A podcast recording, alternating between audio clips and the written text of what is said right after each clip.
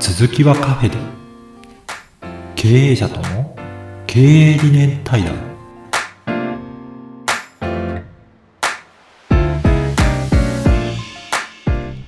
はいどうも。皆さんこんにちは、えー、ダバダ加藤でございます。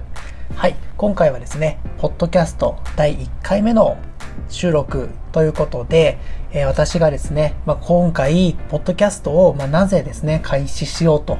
始めようと思ったかっていうところをお話ししたいなと思っております。僕は今ですね、まあその保険の代理店ということで、まあ保険の仕事をですね、まあメインにしているわけなんですけれども、やっぱり僕もですね、この仕事長くなってきましたし、やはり最初はですね、すごくま大変な思いをしていたっていうところもあるんですけれども、今はどちらかというとですね、まあ、自分のまお客さんっていうんですかね、まあ、お客様って言った方がいいんでしょうか。はい、お客様の満足度をま上げたいなという思いがやっぱりですね、何年か経ってくると、まあ、思うところはね、皆さんこれ感じるところだと思うんですけど、えー、僕らの仕事っていうものは目に見えないものを、まあ、提案させていただいて、まあね、その紙でしかですね、こう、分かってもらえないと。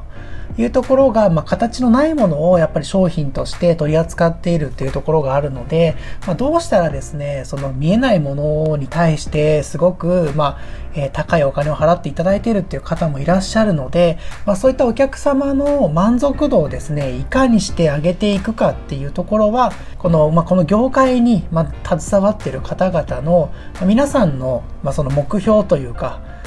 まあ、その問題というか、まあ、そういうところはね、えー、考えたことは絶対にね、あるんじゃないかなと思います。そこで、まあ、僕もですね、いろんなことを、まあ、させていただいてきました。まあ、例えば法人のお客様であれば、えっ、ー、と、お客さん同士のマッチングだったりとか、お客さんのですね、えー、会社の営業を僕が代わりに、他の会社のね、社長にこんな会社あるんですよ。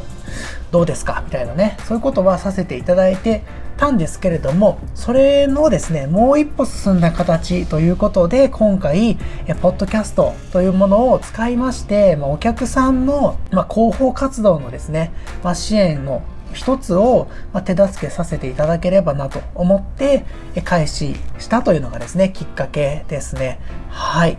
で、その中で、まあ、ポッドキャストって言ってもですね、まあ、いろんなものがあるわけですし、どちらかというと、まあ、僕はですね、こう、ポッドキャストって普段そんなに聞く方ではないので、まあ、特定の番組は聞くんですけど、新しいポッドキャスト聞いてみようかなとかですね、そういうことあんましないんですよね。どっちかというと YouTube だったりとか、まあ、インスタとかね、そういう SNS とかの方がやっぱり、まあ、世間的にはね、広まっているっていう、まあその状況の中で、ポッドキャストの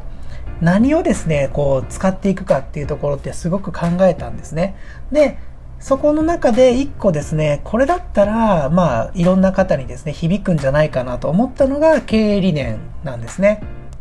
経営理念っていうものは、大体、え会社にはですね、必ずあって、まあ、事務所とかだと、例えば額に飾ってあって、そのうちの会社の方針はこうだみたいな感じでですね、まあ、その従業員の皆さんから目に映るような場所とかですね、お客さんが、まあ、来客がね、来た時に応接室とかに、ま飾ってあるみたいなのをね、よくね、目にするかなと思うんですけれども、やはりそれって、飾ってあるだけっていうところがすごく多いんですよね。イメージ的には。従業員さんがそれを例えばスラスラ言える会社っていうのはすごく少ないんじゃないかなと思うんですね。むしろ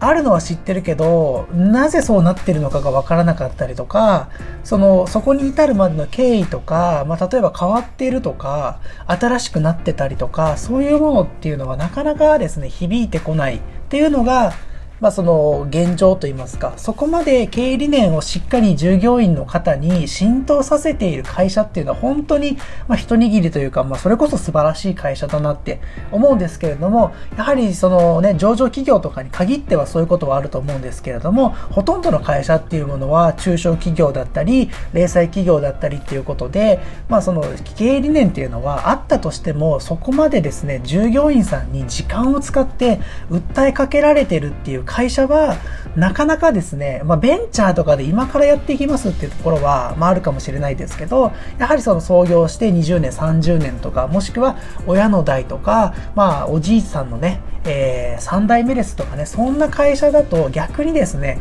こう、まあ難しかったりとかね、若い社長であったりすると、逆にこう年上のね、従業員さんがいたとしたいた時にですね、ま、なかなか伝えづらかったりとか、そういったところがね、やっぱ経営理念っていうものはあるんじゃないかな、一種のね、壁になってるんじゃないかなと僕は思ってるんですね。なので、このポッドキャストっていうものを、ま、通じてですね、今の、まあ、社長、経営者になんでこの経営理念にしたのか、なぜこの経営理念をもとに会社の運営をされているのかっていうのを、まあ、堅苦しくない感じでね、まあ、気軽に、まあ、ちょっといや、実はこうでとか、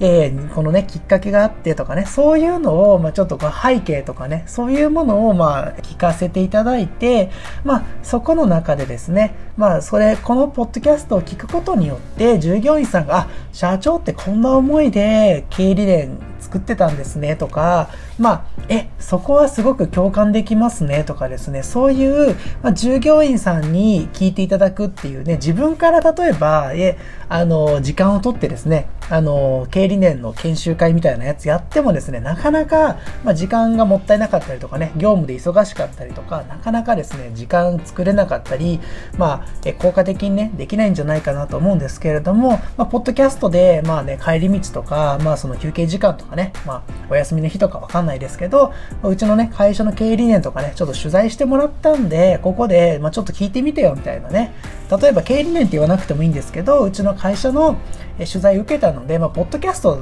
だからね、まあ、そんなあのね、メディアっていう メディアではないんですけど、まあ、取材をね、受けたんで、まあ、ちょっと一回聞いてみてぐらいな感じで、まあ、社長がですね、まあ、誰かと喋っている、それを、まあ、従業員さんが聞くっていうところにすると、第三者的なね、え、ところから、まあ、従業員さんの、まあ、え、経営理念とかね、会社に対する、まあ、愛情というかね、そういったものが深まるっていうことが僕は期待できるんじゃないかなと思って、そこがですね、例えば、社員の募集とかね、そういうとこにも使えると思いますし、まあ、従業員さんの定着というかね、固定化っていうところにも、えー、繋がっていくんじゃないかなと思います。はい。そういったところで、ポッドキャストを、まあ、えー、まあ、YouTube をね、使って会社の求人とかをよくね、えー、やってるところもあると思うんですけど、まあ、ポッドキャストってすごく入りやすい媒体でもあると思いますし、なかなかですね、あの、やってる人もね、少ないかなと思うので、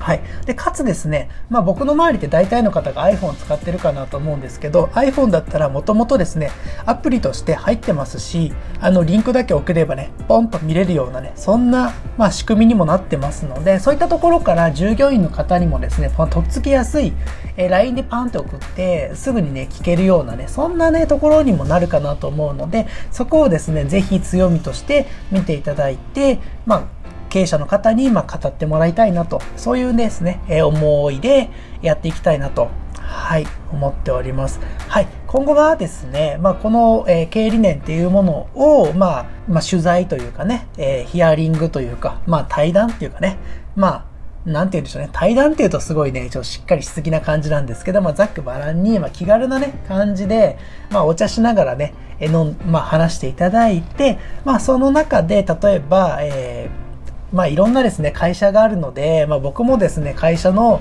経営理念とかどんな思いでやってるかって知りたいですし、いろんな会社がやっぱりありますので、そこをですね、まあフォーカスしていきながら、いろんなですね、会社、愛知県を中心になるかなとは思うんですけれども、そこでですね、いろんな会社の経営者の方からいろんな思いを聞きたいなという思いで、やっていきたいと思います。ということで、まあ、中小企業とかね、まあ、もしくは個人事業主の方っていう方がですね、どんどん出ていただけると嬉しいなという思いでやっていきたいと思います。皆さんぜひですね、聞いてください。